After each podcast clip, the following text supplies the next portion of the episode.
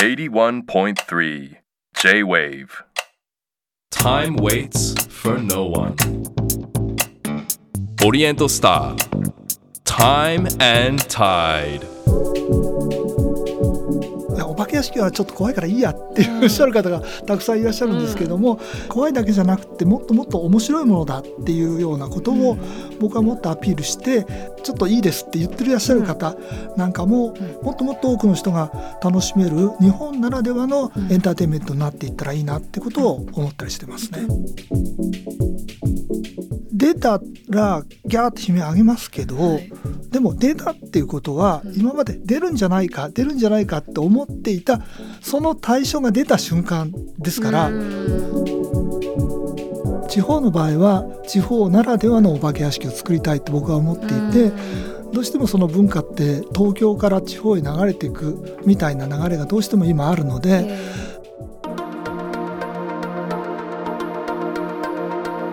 Oriental Star. Time and Tide. 皆さんこんばんはオリエントスタータイムタイドナビゲーターの市川さやですこの番組ではさまざまなジャンルで個性的に輝き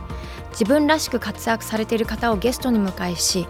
現在の活動についてはもちろんこれまでどのような時歩んできたのかそしてこれから先どのようなビジョンに向かって時を進めていくのかじっくりとお話を伺っていきます。さらに仕事や活動だけでなくライフスタイルや人生哲学などもお話しいただくことでゲストの方の多面的な価値観に迫ります。さて声を迎えするのはお化け屋敷プロデューサーの五味博文さんです。始まりは1992年の夏。後楽園遊園地現在の東京ドームシティアトラクションズの特別企画で新機塾のお化け屋敷マロ赤字のパノラマ会期間を手掛けます。大人も楽しむことができるこのアトラクションは大きな話題を呼び大ヒットを記録しました。以降30年以上にわたり日本全国で100を超えるお化け屋敷を制作。他にも多くの著書を発表しラジオやテレビ雑誌講演会などでお化け屋敷のエンタメ性を発信し続けています。江戸時代から続く夏の風物詩をオリジナリティあふれるコンテンツに進化させてきた五味さんのインスピレーションの源そして人を楽しませるという熱い思いその出発点と思い描く未来の恐怖ストーリーを紐解きます Oriental Star. Time and Tide. This program is brought to you by Ipsong. Hoka. 市川さやがナビゲートしています。オリエントスタータイムタイド。今夜お迎えしているのはお化け屋敷プロデューサーの五味博文さんです。よろしくお願いいたします。改めてあのお化け屋敷プロデューサーどういった職業なんでしょう？そうですね、はい。あのお化け屋敷を作る1から10までを一応その担当するんですよ。はいで具体的に言うとまずストーリーとか設定を考えますよね。うん。で僕のお化け屋敷の場合はミッションがあるので、はい。そのミッションを考えてでそれを元にしながら一体どういう体験をするのかと。はい。その演出具体的な演出を考えます。それを今度は図面に落としていってこういう経路でこんな風にこの演出を体験していくんだってそういう具体的な図面ができたら音響だとか照明だとか美術だとか造形だとかいろんな関わる人がいますんで、はい。彼らと打ち合わせをしてでそれぞれにこうものを作ってもらいで直前になったら現場で工事をしその工事のチェック調整もしてさらにキャストとかスタッフのレクチャーも行いそしてえーはい。指導ですね、うん。で行って、まあ、リハーサルをやりいよいよオープン。と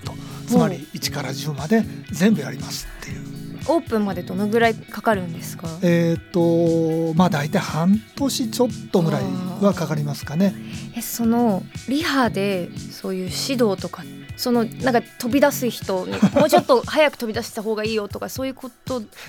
ですか？そういうことですよね。もう本当にどういう演技をやるかっていうこととか、はい。まさにどういうタイミングとかスピードとかで飛び出してとかっていうような話、あー。まあいろいろですよね。まあ一種の演技ですからね。うん。そっか。距離とスピードは違いますもんね。どこから出て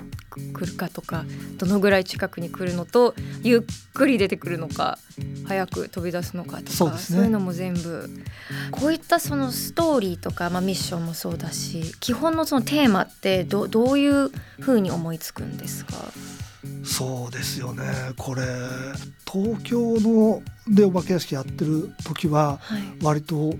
っかかりがあまりないんですけど地方の方に行くとそうするとあのこういう場所だから、えーそこの歴史だとか、うん。あるいは言われだとか風習とか、はい。そういったものからこう導き出してきて、えー一つの物語を作るっていう。え例えば広島で今やってるお化け屋敷だと広島のパルコなのでパルコはやっぱり広島の皆さんが待ち合わせに一番使う場所なんですよ。だからその待ち合わせだとか待ち待ってる人だとかっていうこととそとあとはパルコはやっぱりアパレルっていうかその色のファッションのところなので服とかっていうのを結び合わせた時に待つ服あ待ち針か。っていう。待ち針と待ち合わせの人みたいなのを組み合わせて物語を作ったりしました。それがちょっとそういう親近感から来る怖さも出るし、うん、その土地、まあ、ならではのそうですね。特にあの地方の場合は地方ならではのお化け屋敷を作りたいって僕は思っていてうんどうしてもその文化って東京から地方へ流れていくみたいな流れがどうしても今あるのでえそうじゃなくてそこの場所行かないと楽しめないっていうエンターテインメントもあっていいんじゃないかなっていうふうに思ってーはいなるべくそこならではのものを作りたいと思ってます。あのー今でも東京だと東京ドームシティアトラクションズの常設のお化け屋敷音量座敷では特別演奏呪いのガラス窓を開催していますね。これはどうどういったものですか？これはですねメディアアーティストの下博和さんって方がいらしてはい。でこの方の映像作品「下式ファンタスマゴリー」ってあるんですけれども、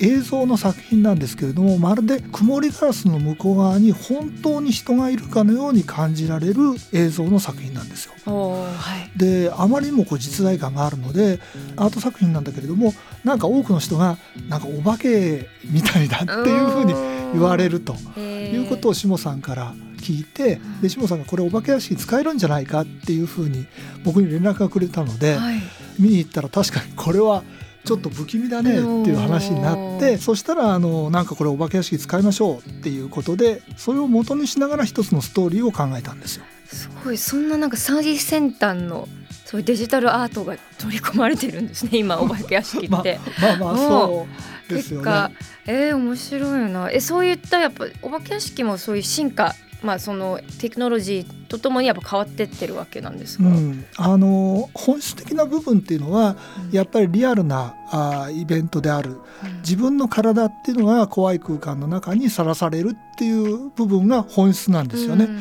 だからあまりこうテクノロジーがあるからこういうふうに変わってしまうってことはないんですけれども、はい。この本質的な部分に対してテクノロジーを使うとさらにこう幅が広がるというか、はい。新しい演出ができるっていうようなことで先ほどのその下式ファンタスマゴリはい。ーみたいなものを取り入れたり、あるいはチームラボさんと一緒にあーはい。あの音量座敷とお化け屋敷はうん。やらせていただいたりとかえー。いうふうにもしてますしあとはまあテクノロジーっていうかまあ通常のお化け屋敷とちょっと違うような形でやっているのは八田山っていうお寺ですね。はい、はい本当のお寺です。お寺を舞台にお化け屋敷を作ってるっていうのも。あー。でもそれもあの新しいトレンドとしてはい。入り口から迷路上のところは通って出口にたどり着くっていうようなお化け屋敷の形とはちょっと違って、はい。一つのその建物の中を何かを探しながらあっちへ行ったりこっちへ行ったりして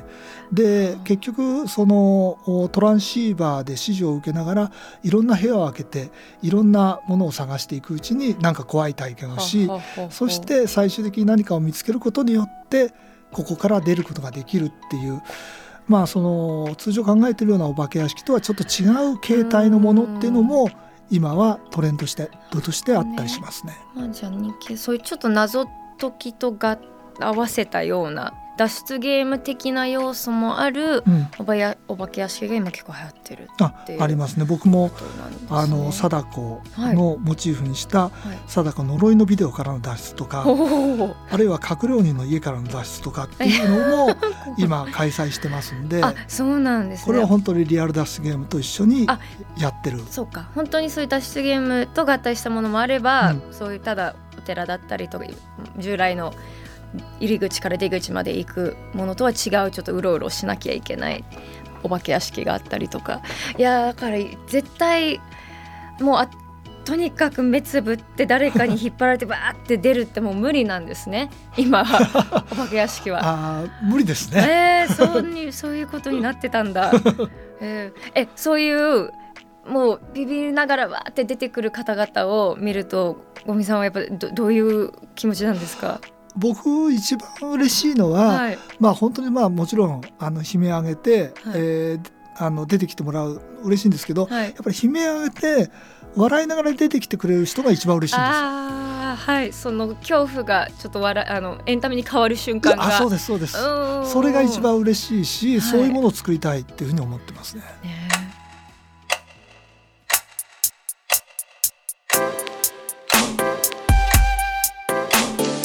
オリエントスター。Time and Tide 今夜はお化け屋敷プロデューサーの海博文さんをお迎えしています。さあここからは時を遡り過去についてです。ホラーとかまあお化け屋敷怖いものってずっとお好きなんですか？まあ子供の時から怖いものは好きでしたよね。でもそれはまあみんな子供は好きじゃないですか怖いものが。そうですか？そうじゃないですか？まあぶ不気味なものに惹かれるのはわかりますえーどどれぐらいの感じの怖さですか？でもあの僕女兄弟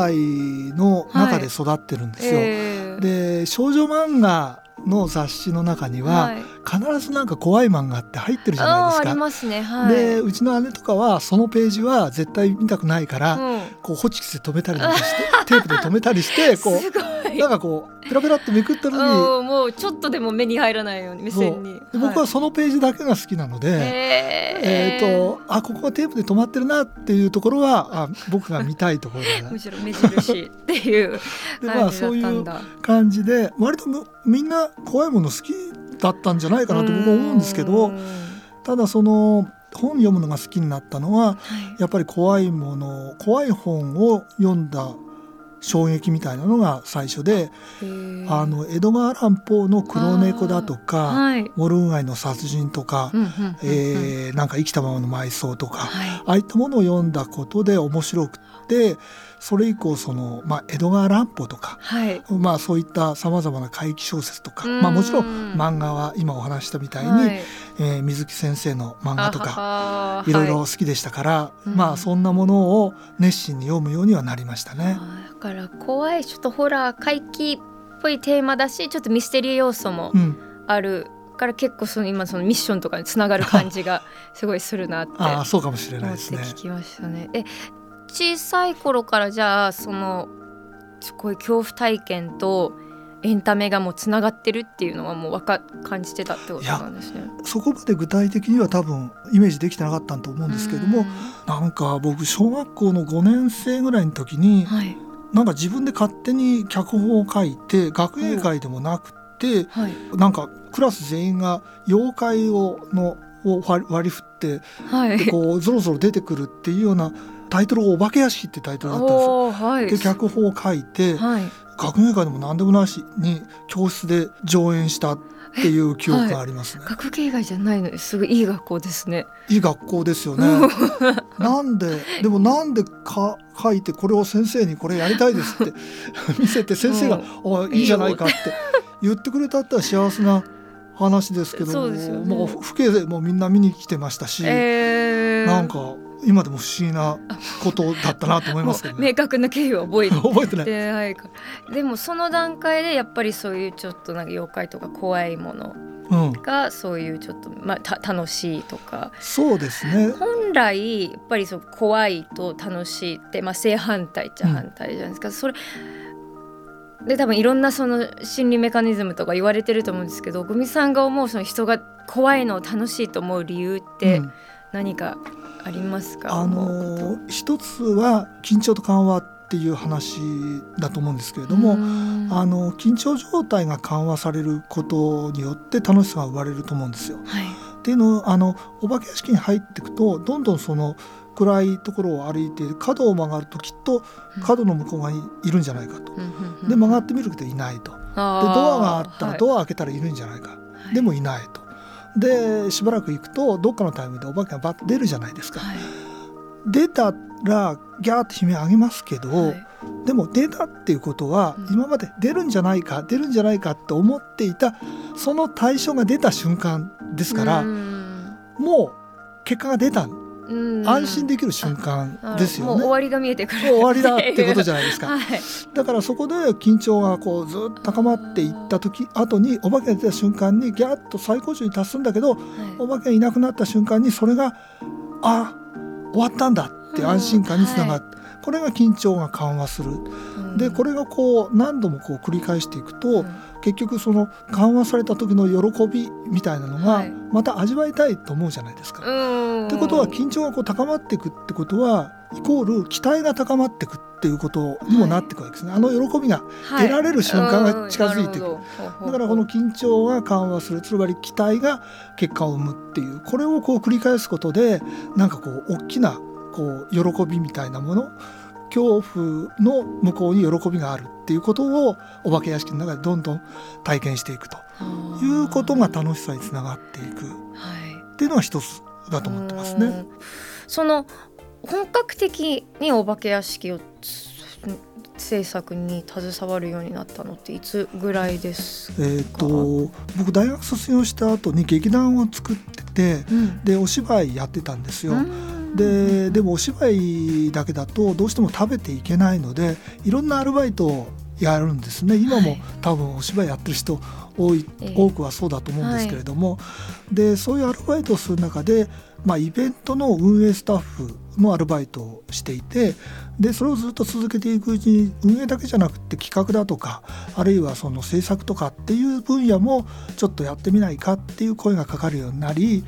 えー、と1992年に当時あの後楽園遊園地のルナパークっていうイベントがあったんですよ。はいでこれは大人のための夜の遊園地っていうそういうようなキャッチフレーズで大人向けに夜を後楽園遊園地の夜をこう演出しようとえそういうイベントのこの企画制作チームに誘われて入っていくつかのこう企画を提案していった中で大人のためのお化け屋敷っていうのをやったのはおもし面白いんじゃないかと。ほうほうほうって言って提案したのが一番最初これがあの、1992年、えー、丸赤字のパノラマ会館っていうそういうお化け屋敷ですね。今までもそそこからそれがまあ一番最初に手掛けてはい。もので、えその時からでもお化け屋敷プロデューサーっていう肩書きそういう名乗いや。そう名乗るようになったきっかけって何かあるんですか？名乗るきっかけは、うん。あのどっかのテレビ局のあのディレクターの方うん。が肩書きをどうしましょう、う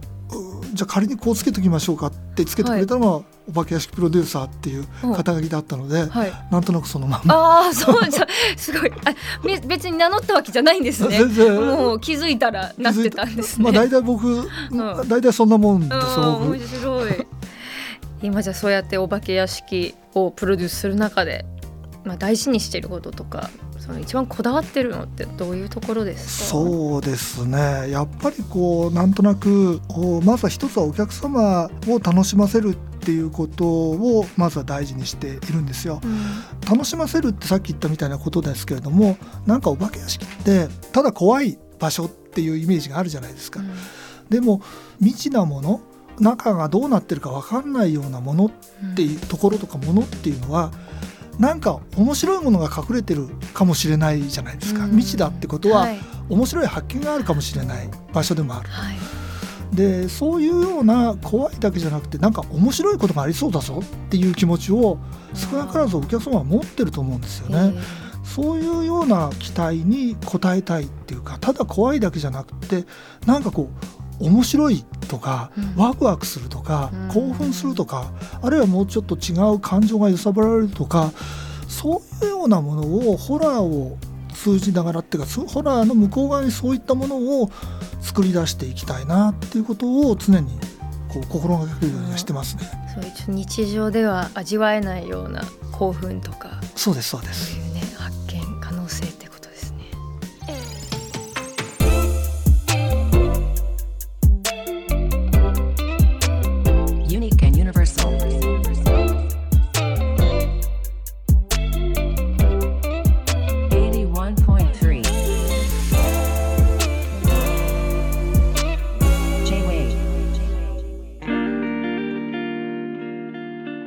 川さやがナビゲートしています。オリエントスタータイムタイド。今夜はお化け屋敷プロデューサーの五味博文さんにお話を伺っています。引き続きよろしくお願いいたします。お願いします。さあここでプライベートの時間についてです。完全にオフの時はホラーとかに触れるようにしてますか？全然してない。僕全然してないしないね。全然しないです。ねあえてしないいやあえてしないっていうか、まあそんなに別にそこに強い興味はない。別にそのじゃあ絶対怖い映画は新しいの出たら全部チェックするとか、まあある程度チェックするようにはしてますけど、うん。そんなにホラーマニアじゃ僕ないなっっててわけではないんですね。思ってます、うんそういう話していいのかいやいやいやいや思ってますね。ね。全然違うジャンルから、うんお化け屋敷につながるヒントってあったりするんですか？いやむしろ全然違う分野の方にしかないんじゃないですか。ああそうですか。うん、ホラー見ても別になんか思わないですよね。うーんうん、なんかあんまりそこから持ってきても面白くないじあゃないですか。誰かやってるし。うん、そう誰かやってるしうんそれがさっきお話ししたみたいに別に怖いだけを作りたいわけじゃないのではい。いろんな世の中にはさまざまな表現があってもっともっと面白いものがいっぱいあるからそういったものの方に興味は強いですよね。うんで自分の表現としてはお化け屋敷って表現をしますけれども。はい。えー、面白いですね。全然全然違うジャンルのもので意外なところからそのインスピレーションを得たものってなんか覚えてるものありますそうですねでもちょっとあのこの間、うんその八田さんの住職とあのさっきのあはいお化け屋敷、住職と話してる時にあの広島でやってるお化け屋敷さっきその町張りの話したか。じゃないですか。うんで町張りでこう好きな男の目をこう刺して潰すっていう話なんですけど、はい。その話をこう話していたらあそれ谷崎潤一の春金賞みたいだねっていう春金賞みたいだねって話をはい。あ確かに春金賞逆バージョンの春金賞みたいなその愛と憎しみみたいなものは考察した挙句になんかその目を潰すとか自分の目を潰すとかっていうようなところがやっぱりその谷崎のなんかそういうところに通ずるところがあるのかなみたいなな話をしたりもしましたからなんか今ちょっと思いつくのはうん。あもしかしたらその春金賞から直接だったわけじゃないけれども、うん。なんか巡り巡って影響が出てるのかもしれないなっていうふうなことは思ったりしましたね。確かに自分がちょっと前に読んだものが何かの表紙にその扉が開くうんことと、かあありそうですし、ああります。そっちの方が多いんじゃないですかね。Time and Tide. 81.3 J-Wave オリエントスター Time and Tide. 今夜はお化け屋敷プロデューサーの五味博文さんをお迎えしています。ここからは未来です。さあ夏。ねそろそろもう終わりに向かってますけど終わっても楽しめる五味さんがプロデュースしているお化け屋敷って何がありますか？えー、と今開催していてまだ10月の31日までやってるのが東京ドームシティアトラクションズの「呪いのガラス窓」っていうお化け屋敷です。あ例のですね。そうですね。先ほどのそのなんか映像を使ったやつですね。はい。それからやっぱり10月の9日までやってますけれども、はい。これも先ほどお話ししました八田山尊永寺というお寺ですね、うん。静岡の方のお寺です、はい。えー呪われた僧侶宿舎。これうん。トランシーバーを使って30分ぐらい体験の時間になります、結構長いですね そそして、はい、これ、ま、はい毎日やってるんですか？えっ、とねうんだいたい週末ですねあ、なるほど。あの同日祝日開催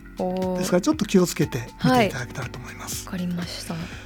そしてあとは、まあ、明日8月27日までですけれども、広島パルコの恐怖の待ち人、なるほど。はい、この辺が、えーまだまだまだ楽しめるうんお化け屋敷だと思います。いやーちょっとお寺のって本当に怖そうだけどちょっとなんか面白そうですね。そういうゲーム性も強くて。あ。面白いと思いますよ。えー、いいな。ーえー今後その今まで取り上げたことないテーマとかストーリーで扱ってみたいものとかあります？日本のそもそも何かの恐怖の源泉みたいなところにある四谷怪談、あーはい。これをしっかりとこうなんか演出してみたいなって気持ちはありますよね。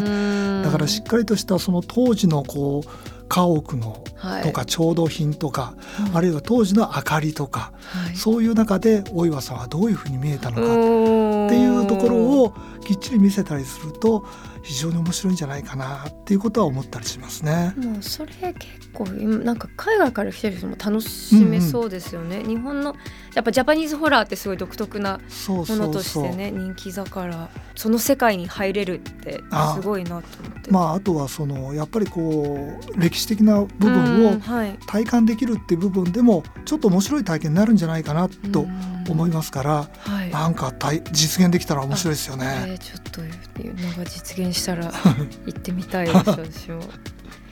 え今後こういうでもお化け屋敷を通してその伝えていきたいことって何かあったりしますか？メッセージ。まああの未知なものっていうのは全てこう危険が伴うわけですよね。だから恐怖とか不安を感じるわけですけれども。でも未知のものをそのドアを開けないとそこの先にあるものっていうのは手に入れられない。そこの先にはワクワクするようなこう面白いもの高揚感を得られるようなものが眠ってるかもしれないですよね。でそういう好奇心みたいなものがあるから多分人類とかっていうのは進化してきてる。でそういうようなことをちょっとお化け屋敷を通して、のの感じ取ってもらえればあるいはそういう感覚を取り戻してもらえれば嬉しいかなっていうことは思ったりしますね。確かにでも今回やっぱいろいろお話聞いてやっぱお化け屋敷って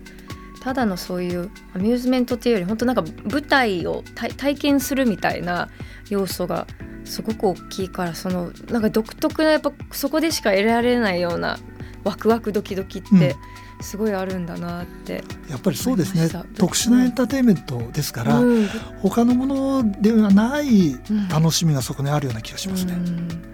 最後にちょっと未来に向けて何か夢とかやってほしい。いやまあちょっと重複するかもしれないんですけれどあのお化け屋敷はちょっと怖いからいいやっておっしゃる方がたくさんいらっしゃるんですけども、怖いだけじゃなくてもっともっと面白いものだっていうようなことを僕はもっとアピールしてちょっといいですって言ってらっしゃる方なんかも、お楽しんでもらってもっともっと多くの人が楽しめる日本ならではのエンターテインメントになっていったらいいなってことを思ったりしてます本当ね。になんか体験型の舞台なんだっていうのがよく分かりました。すごい行ってみたいなって私も。頑張ります。来年 来年。今年今年ですよ。今年。そうですね。ちょっと気持ち高めてみます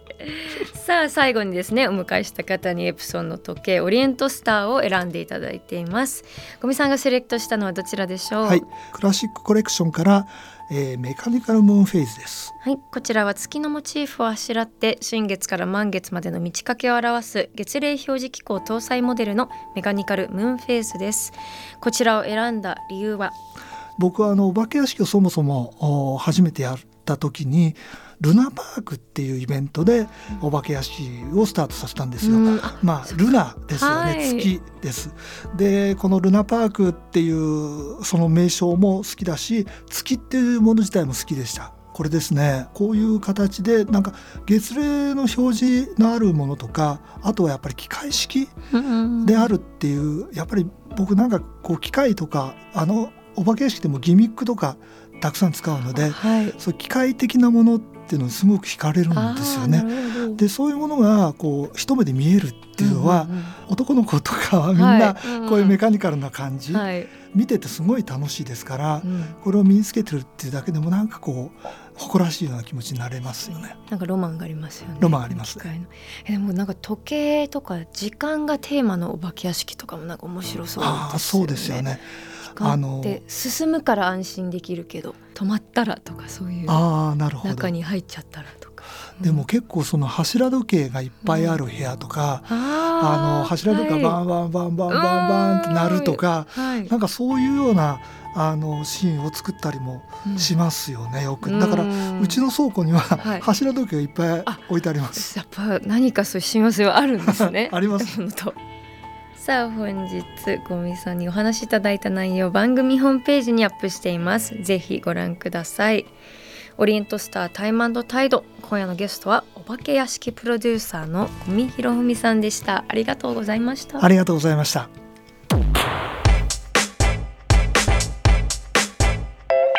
オリエントスター Time and Tide 81.3 J-Wave 市川カオスモス。さて今夜のカオスモスは8月5日のオンエア。ファッションディレクターとウェブマガジンフォルツァスタイルの編集長藤場義正さんの回の感想です。えっ、とラジオネームみっくんパパさんからです。ありがとうございます。星葉さんは生まれと育ちゆえのところもあるかもしれませんが下積みのあったお仕事の結果として経済的にも社会的にも一流のポジションステータスを得た方なのだなと感じました。年を重ねれば人間としての価値や魅力について考えが深まっていくように思います。星葉さんの言う知的であることとユーモアのセンスがあることとても大切だと思います。社会にはいろんな方がいて一流は一握りですが人の価値や魅力という点で知的さとユーモアは普遍的な大切な要素の一つだと思いました。というやっぱ星葉さん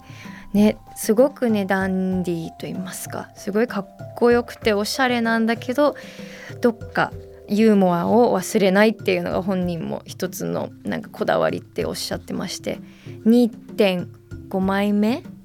て言ってましたよね。そこがポイントでって言ってましたけどこのちょっとユーモアのところ共感していただいた方他にもいらっしゃいました。ラジオネームアリーさんからです。星葉さんの言葉には説得力があると感じました。それは相手に喜んでもらうことが根底にあるからだと思います。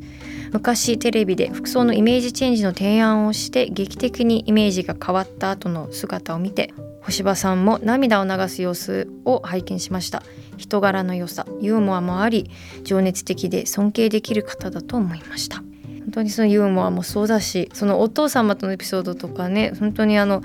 情熱的な素敵な人柄が伝わりました私もなんかあのこのねあのみっくんパパさんがのメールにあるようにユーモアと知的さって多分今回星葉さんはこういうファッション畑の方、まあ、出版畑の方ですけどなんかどの職業とか仕事関係なくねすごい大事な要素なんだなと改めて思ったりしましたね。さあそしてですねこのポッドキャストではこのカオスモスロングバージョンになっています皆さんからいただいたお題についてゴニョゴニョともごもごと話していきます。えっ、とメッセージいただいています。ラジオネーム久太郎さんからです。ありがとうございます。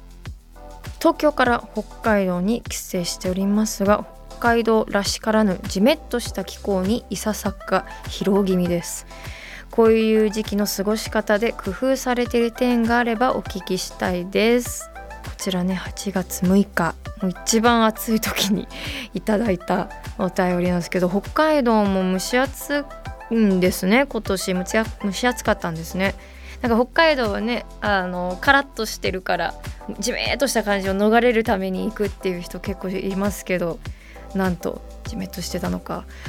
もう暑い時はもうしょうがないけど水分が逆に中に溜まってたりするから私あえて汗を出すようにしたりお風呂。絶対逆に湯船に浸かるとかですかね。あとはなんだ？個人的にあの梅干しを凍らせて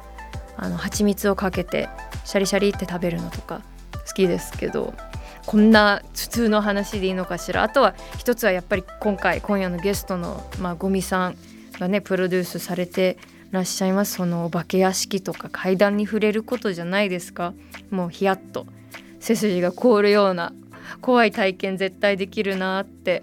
思いましたよ。ただそのゴミさんのいろいろ見てその怖いっていう感覚に国境はもちろんないんだけど怖いから涼しくなるってひんやりするっていうのはあの実はアメリカにはなくて日本とでも韓国もそういうなんかあの夏に怖い話するとか言ってたからなんかそこはねちょっと面白いのかなって思いました。ただなのでこの怖いには国境はないけど季節はあるのかなって思ってますね。なのでアメリカの怖い季節は夏ではなく秋ですねハロウィンとかの時期であのそういう時にそのゴーストストーリーそういう怖いお話をしたり肝試し的なものをしたりもちろんそのハロウィン当日も本来はその魔女とかお化けとか骸骨とかそういうね怖い記号的な格好をするわけなんですけどお化け屋敷もまああるはあるんだけどこんなにちゃんとしている大人向けのものはなんか肺病院を改良したとかそういうのあるんですけど一番、まあ、アメリカらしいって言っていいかわからないんですけどアメリカにいろんな各地にある怖い季節秋の風物詩でいうとあの hayride haunted hayride って言ってあのヘイライドの hay は干し草？あの牧草ですねのことなんですけれども牧草を乗せたトラクターの荷台に乗って牧草地をまあ一周するのが hayride っていうものなんですけどそれの haunted 版呪われた hayride っていうのが結構ね各地の牧場とかでやってるんですよ。でただ乗ってトラクターでブブブっていろいろ回りながらあの私が子供の頃に何度か行ったやつはそのなんか大量のかぼちゃの裏から人がバーンって飛び出すとかあとは急に骸骨がわーって現れるとかもそうだし一番ね怖かったのがあの本当のチェーンソーを持った人が走り回ってきててそれは多分今やってないんじゃないかなと思うんですけどあとピエロ系ですね。ピエロを使ったホラーはもう世代としてどうしてもピエロ同系はそういうホラー要素が強いものになってしまってるのでピエロもやたらもで出てくるっていう本当に怖い体験でしたね。ただ今はだいぶ多分そういうあのチェーンソーを持った男の人とかそういうちょっとガチンコすぎるものはおそらくないのかな？勝手にそう思ってるんですけどとりあえずさまざまなその怖い作り物が隠れている牧場を、まあ、乗り回して今だとあのーどっかで見たやつモンスターがなんか池から飛び出すとか UFO からエイリアンが出てくるとか吸血鬼のなんかがいっぱいいるがピクニックしてるところがあるとかもうちょっとねふんわりしてるやつとかが多いらしいですけど。なのでね普段でもの季節だと絶対行かないような場所その自分のコミュニティの中にあるそういう牧場とかちょっと離れたりしてますけどそこに行って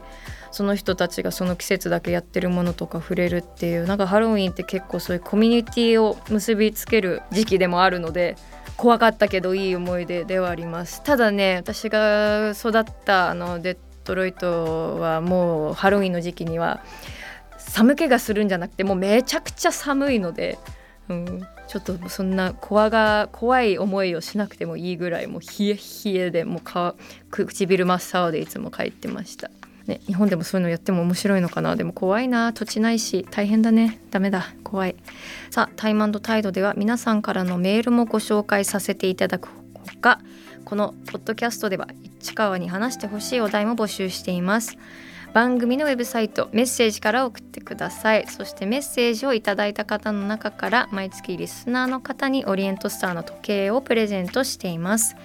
ご希望の方は時計希望と書き添えてください。プレゼントの詳細は番組ホームページをご覧ください。皆さんからのメッセージをお待ちしています。以上カオスモスでした。オリエントスター Time and Tide 市川さやのナビゲートでお届けしてきたオリエントスタータイムタイド今週もさまざまなジャンルで個性的に輝き自分らしく活躍されている方をゲストに迎えし現在の活動についてはもちろん現在に至るまでどのような時を歩んできたのかそしてこれから先どのようなビジョンに向かって時を進めていくのかお聞きしました。さて今夜のゲストはお化け屋敷プロデューサーの五味博文さんでした。いやー五味さんなんかやっぱ面白かった。全然やっぱあのお化け屋敷についてちゃんと考えたことが私はなかったなと思ってあのやっぱその悲鳴の後に笑い声があの湧いてくる感じでもやっぱ楽しいよねって改めて 聞いて思ったしでもそこをやっぱものすごく論理的に考えて仕掛けてる方がやっぱいるからあのエンタメがあるんだなって。なんだろうなお化け屋敷プロデューサーって最初何なんだろうとかおば,、まあ、お化け屋敷作ってる人かぐらいに思ってたけどやっぱ演出家なんだなってちゃんと思いました。そのお化け屋敷っていう舞台体験の演出をされている方っていうちょっとすごく見方が変わって、うん、絶対行ってみようって思いました。さて次回のゲストはジャズピアニスト作曲家の桑原愛さんです。デビュー以来変幻自在のピアノプレイと独創性あふれるメロディーで常に注目されてきた桑原さん。デビュー10周年を経て今感じている音への思い伺います。オリエントスタータイムタイドここまでのお相手は市川さやでした。